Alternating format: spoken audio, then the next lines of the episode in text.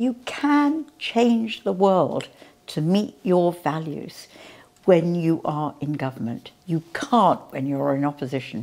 Getting into government has to be the first and sole purpose of any political party. I was there in the 1980s when the hard left held a dominant position in the Labour Party, when Labour had 18, 19 years of continuous opposition. And I learnt the hard way, really, that extreme left politics just didn't connect to the voters. But I was also there in 1997 and through the years of the Blair Brown governments when I saw what impact one could have when we controlled the levers of power. I am virtually the last Jewish woman Labour MP left standing.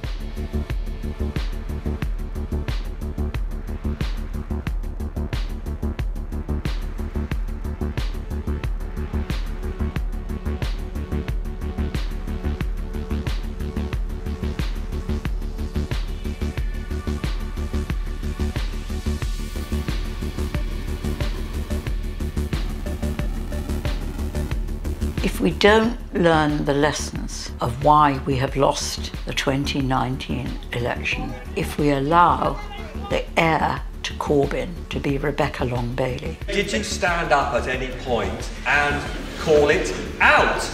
I did, but was that enough? No, When? it wasn't. The idea that we will ever get a Labour government, certainly in my lifetime, will disappear.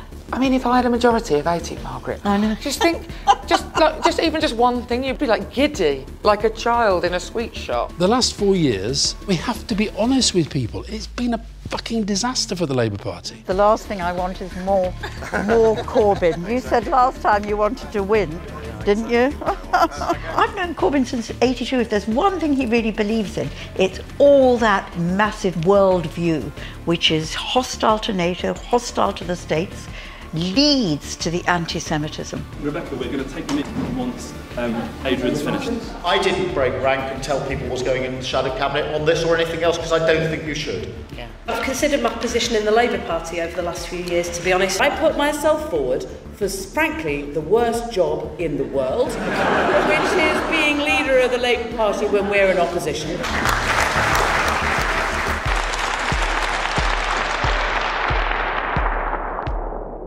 For me, I'm going for Jess Phillips. When I've seen the others against her, a lot of them are sort of traditional politicians. We need someone who can stand opposite Boris Johnson and wear his government in his face. The Labour leadership race is narrowing from five to four. This time, that person isn't me. Oh! So Yeah. Jess was due to come and speak at the event. Yeah. But yeah. she's gone back to Birmingham, Yeah. so she can't. anymore. Yeah. We've sent her some flowers. What could have been? I know. Oh, goodness. Uh, that is really hard. I mean, I watched Jess's video and it's really moving, and I wanted to cry uh, when I watched that for, I think, what the Labour Party's lost. But I'm a sort of, know, I'm an old, old fighter. That's the real truth. So I'm going to carry on fighting. And I just want to see what the candidates, there's three of them really that I'm looking at, who can fill the void that Jess's departure um, has created. Uh, when I've seen the others against her, a lot of them are sort of traditional politicians, men in suits quite often. He's triangulating like mad. Somebody said to me, I don't mind what he does as long as he wins, beats Rebecca Long Bailey. And I thought, you know, Tony never did that. Tony was completely straight, completely honest. You know, it's a different way of doing your politics.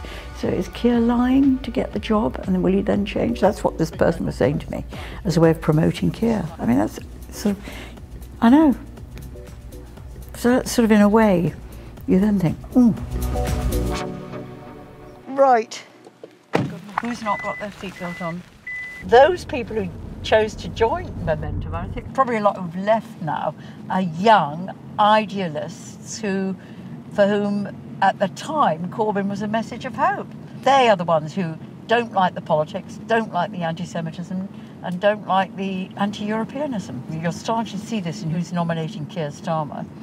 You know, Momentum is cracking up. It's sort of, you know, the old trots will all go for Rebecca, as will the out of date, fat bellied, beer bellied trade union barons. I don't know, where's Owen? Is Owen pro European? Probably he is, actually. I am cross because he's 40 minutes late, you know. Everybody's busy, and you just, uh, you know, if you're busy people make, meet busy people, you don't piss him off for being late. Anyway, we are where we are. Gone. Why do I talk to him? Because Owen is a uh, Corbyn supporter, and also he's been a pretty constant critic of the Blair Brown years, actually of Labour in power and in government, and I want to challenge him a little bit on that too. You are very late. I've been in the Labour Party for a very long time. Longer than I've been I- alive. I- indeed. So I remember the 80s, which, you know, were very uncomfortable, where you used to go along to Labour Party meetings and if you dared to put up your hand in something you believed in, so all you were doing was following your values, which may have been different. There was intolerance of it. People would shout abuse at you. I had bricks thrown at me during discussions on cuts in local government. I did. I've had death threats. So I've had it all my life, and I got it from the left then. The Labour Party then went through under the Blair Brown years, which you like to dismiss. I don't dismiss. That's not true. Okay, That's well, the Labour Party I was a went member. I was a Labour member under under Blair and Brown. Well, I'm so- really pleased. So it went through a really tolerant period when you could get up and you could dissent within the party. That wasn't and my experience at the time, by the way. It was experience for the victors, but no, anyone to the left. You wouldn't have been shouted at. Trot all the time. Oh, Used no. as a catch-all term for anyone vaguely on the left. Well, all the time. okay, that was not my experience. There was a much uh, more open discourse. You That's go not back because you were on the winning. You were on the winning side. No, of course you no, didn't get. I just- you, you, you'd won. Your side won, and the left felt Well, ostracised can I just say and this besieged. left right really irritates me. Really irritate. It does irritate me because you know here you are. There's a I'm- left and a I'm right flank of the Labour Party. That's just. I mean, I just people on the. yeah, but I don't understand what it means because I think your definition of left, which is around you know big state nationalisations, Democratic- that- democratic No, it wasn't. You're joking. No, I'm I mean, I've just been through reselection, Owen. Okay, Right. in my party, the whole triggering of that process was by the few to defeat the will of the many. So all this stuff about we're fantastic democratic. The Labour you- Party now is the most you intolerant, centralised, uh, uh, bullying. It's a terrible, Okay, terrible I, I, I. I obviously strongly disagree with that, and I don't think I don't think democracy is bullying. You won your selection. isn't democracy. You won your you won your selection fair and square because the many voted for you. But, the can I fact I, went into it I, in the run up is completely crazy. It distracted me from what I should have been doing because it was obvious we were going to get a general election and I should have been out there in the community reconnecting with my voters. Can I ask this? I think is really important because here we are. We are from different wings of the Labour family. Let's just put it that way. But it's interesting we're having this argument or discussion or whatever you want to call it when actually, if we're honest and humble, neither of our brands of politics have any easy answers at the moment. And the reason I say that is you will talk about the 90s, Blair and Brown and so on, a period before the financial crash, a period of rising living standards. There was a financial bubble at the time which seemed to be generating ever rising living standards. The problem is at the moment there is a general crisis Yeah. of social democracy and there is nowhere either of us can point to on a map and say, aha, Yeah. here's where my brand of politics is truly, truly flourishing. Do you know because Clinton was defeated by Trump. We're agreeing on this. But now. that's why I look at this mess now. I mean, what's the answer to that? I don't Well, have one. I don't have one either, but I mean that I, I agree with you about the challenge. I think it's really tough. I think it's really, really tough how you build on the eternal values, which I hope you and I do agree about, and challenges which I think lead to massive insecurity. So the changing world of work and artificial intelligence, Climate crisis. climate crisis, all those are really tough challenges for the left. But that's what but I'm- that I would love to talk That, in fact, on that, that's what I'd be fascinated to hear because I think even some more perceptive thinkers on your flank of the Labour Party. Don't call me a flag. Would it, me would it, well, I can't call you from the right because you get even angry about No, that. no, no. Is is that that wing was politically and intellectually exhausted It in 2015? What I would say is the challenge facing anyone who does become leader is huge. With a culture war which has opened up in British society, which Brexit both kind of encouraged but also reflected, and that has wreaked havoc in Labour's electoral coalition. And I don't think anyone from whatever wing of the Labour Party has an easy answer to how they bring younger people from who are economically insecure and have very strong progressive values which they think are under attack with older people who rightly have had their triple lock pensions protected, home ownership's gone up, and they feel quite socially conservative. And how Labour wins some of those over and keeps their younger voters is a real challenge. And I think we have to, all of us, be humble about discussing Do you know, I totally to agree with that analysis, and I just hope that there can be a civilised, non-blaming debate about what are really, really tough issues. The, these are probably the toughest philosophical political issues Mhm. that I have confronted in my very long political life. Hi, Pfizer, it's Margaret Hodge. Listen, I'm ringing you about next Thursday when we've got the meeting to do the uh, nomination for leader. I mean, this is really important, getting the right leader, you know, if we want to bring the party back to sensible Labour politics, you know. Okay, thanks so, so much and see you on Thursday. Bye, bye. Well, I don't know where Saima is, but I'm just going to go and try and find out. are you good? Because otherwise it's going to be chaos. We're going to be here forever otherwise, Cameron. So I really believe that the Corbyn Project, the, the Socialist Manifesto, the return to true Labour values, uh, has actually been a, a really good success. Would you like some, Margaret? No, thank you very much indeed. The last thing I want is more, more Corbyn. More Corbyn. No more, yeah. You should be thinking about it too. I You am think the about design- it. Yeah, well, you said last time you wanted to win, didn't you? Are you a member of the Labour Party? Are you? Should we just count them up now and close it? Um, fingers crossed. 15, 16, 27, 28. Too short of the required number to get 50%. Which means So we to eliminate Emily. the lowest candidate and we go on. So eliminated. The result is Keir Starmer is number one, so he won. So,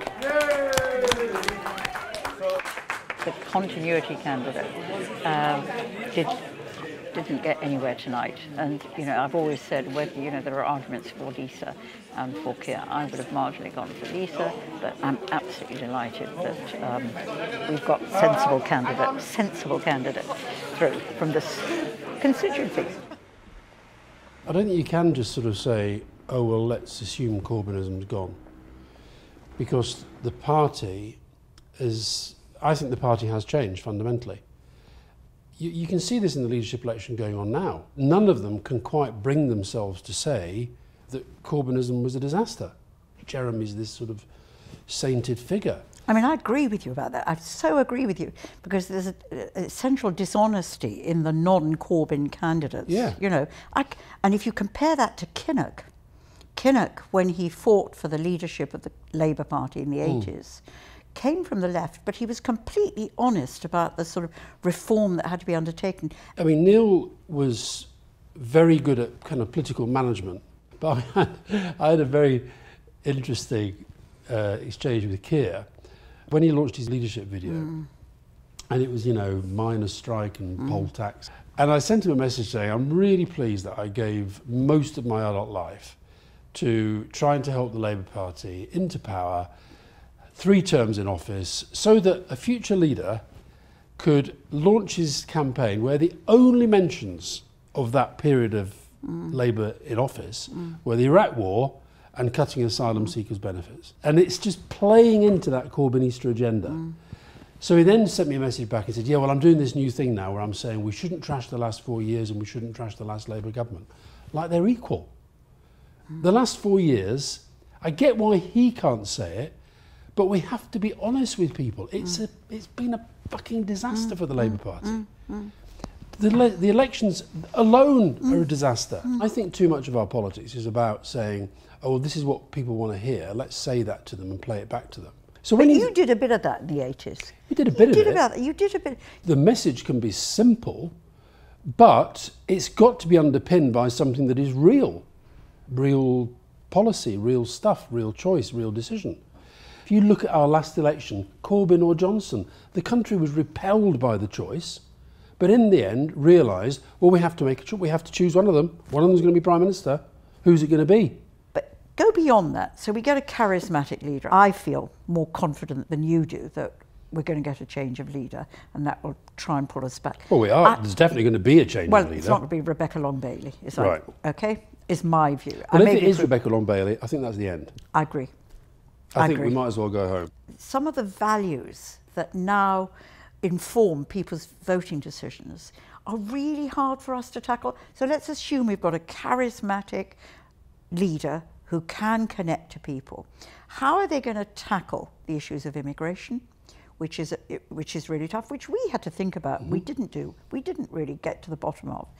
And how are they going to tackle tax and spend mm-hmm. in an environment where people don't want that? How can I create a more equal society out of this brief that I've now Mm. been given? This is why I think it goes beyond what Corbynism, it goes beyond who actually becomes the leader. You know, look, I can't stand Johnson on many, many levels, but one of the reasons he won is that he gave a, a kind of, albeit riddled with lies and all that, he gave a sense of kind of optimism to yeah, people. and hope. So I would say take all of those issues that you mentioned, climate change being the biggest. I think a leader who came out now and was truthful about the consequences of climate change and really led on them and really fought on them gives themselves a fighting chance. The other thing that's changed, I think, the left right arguments are less straightforward than they Well, were. I hate this term left right. I mean, I've But been we're trapped in it. Don't underestimate the impact of Trump in framing the debate right around the world. The, the whole kind of nationalist populist Yeah. language Yeah. that is it's easier to articulate, it's Yeah. easier to get people to resonate with.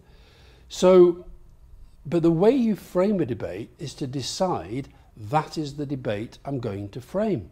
Now, at the moment, I feel that the, it's being framed within this historical analysis of the Labour Party. Pretty much, yeah. Terrible. Yeah. The other thing that fills me with hope is the leader we elect now is unlikely ever to become prime minister, given the mountain we have to climb back. Uh, I don't think you should say that. You I- don't think we no, should say that? I- I- you think it's so volatile that we couldn't Yeah. bring it back? Yeah, I think things are so volatile, things move so quickly. Well, I think some of the most for that me, is that will definitely be the case if the leader that the Labour Party elect plays safe. So if I were leader tomorrow, what Hmm. would I do to create something true to my lasting values, relevant to today, that gets me a majority? Okay. Well, neither you and I would be elected because I think we would both start from a position of saying we have to be absolutely honest about how we have got to this position. And we have to be absolutely honest about the challenges we face to get back. So I would build it on understanding and accepting that the right, the nationalist, populist right, is going to be very difficult to beat. And then saying they will not be beaten by aping them, they won't be beaten by meeting them halfway, they have to be beaten by a bigger, better, bolder, more optimistic vision about what Britain can be. This idea that, you know, it's all going to be about getting the right northerner as a response to the north just putting a bloody old Etonian in power. They won the referendum, they won the election, they have a lot more power than they did. Now, the difference, I think, between when I was with Tony and Cummings now with Johnson, I never really had an agenda of my own. I had things that I agreed with and things that I disagreed with, but I kind of, I didn't see my position as being there for my agenda. Go on, you're back in the Labour Party. You've got to vote, Alice. Uh, how would you use it for the leadership? Well, I'm not back in the Labour Party. Yeah, but assume. Uh,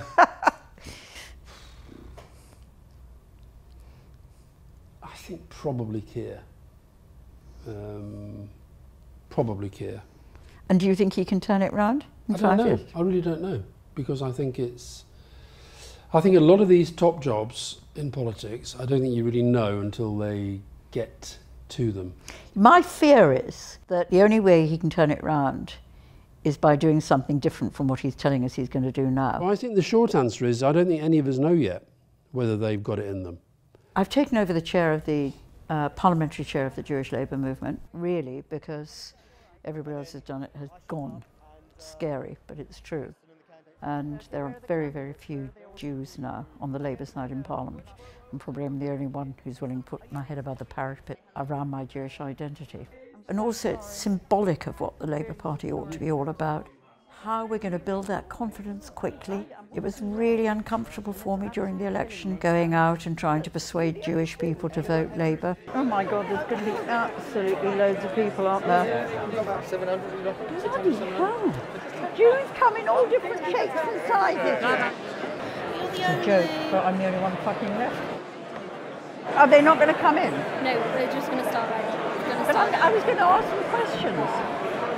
That's that we're going to bring them on. We're going to bring them all on together. It's fine, but we, we need to begin now. Otherwise, we're going to start. Okay. You We're can gonna- win we're it. Uh, thanks, Mike, and thanks for giving me the opportunity to say a few words, because I am virtually the last Jewish woman Labour MP left standing. Rebecca, we're going to take them in once um, Adrian's finished. If you look at after the war and before sort of the mid 70s, most Jewish MPs were Labour MPs because being in the Labour Party was the natural home for Jews. Sadly, we're not in that position today. I hope the candidates, I was hoping they'd be in when I said all this, but they're not. So maybe some of you can ask them the questions afterwards. I think for all of us, I felt it, the last four years for me have been the most miserable, challenging, and lonely years in my nearly 60 years of membership of the Labour Party. And I know that that's what every Jew sitting here tonight feels too. The history of the last four years is being rapidly rewritten by those who are seeking our support. And my commitment to you is I will not cease fighting until we are clear that we have eradicated anti Semitism from the soul of our great Labour Party.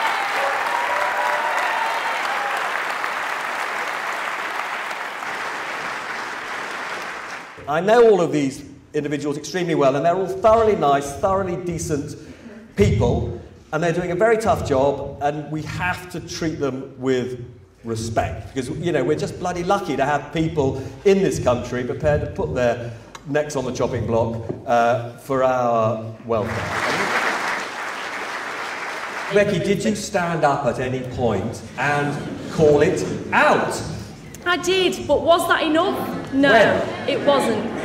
And what I, t- what I did was I did speak in shadow cabinet about this a few times. I believe that you speak out and you speak up in private and you try and get something done, but if you can't get something done and it's still wrong, then you leave and you speak out and you speak up and you make sure that something is done.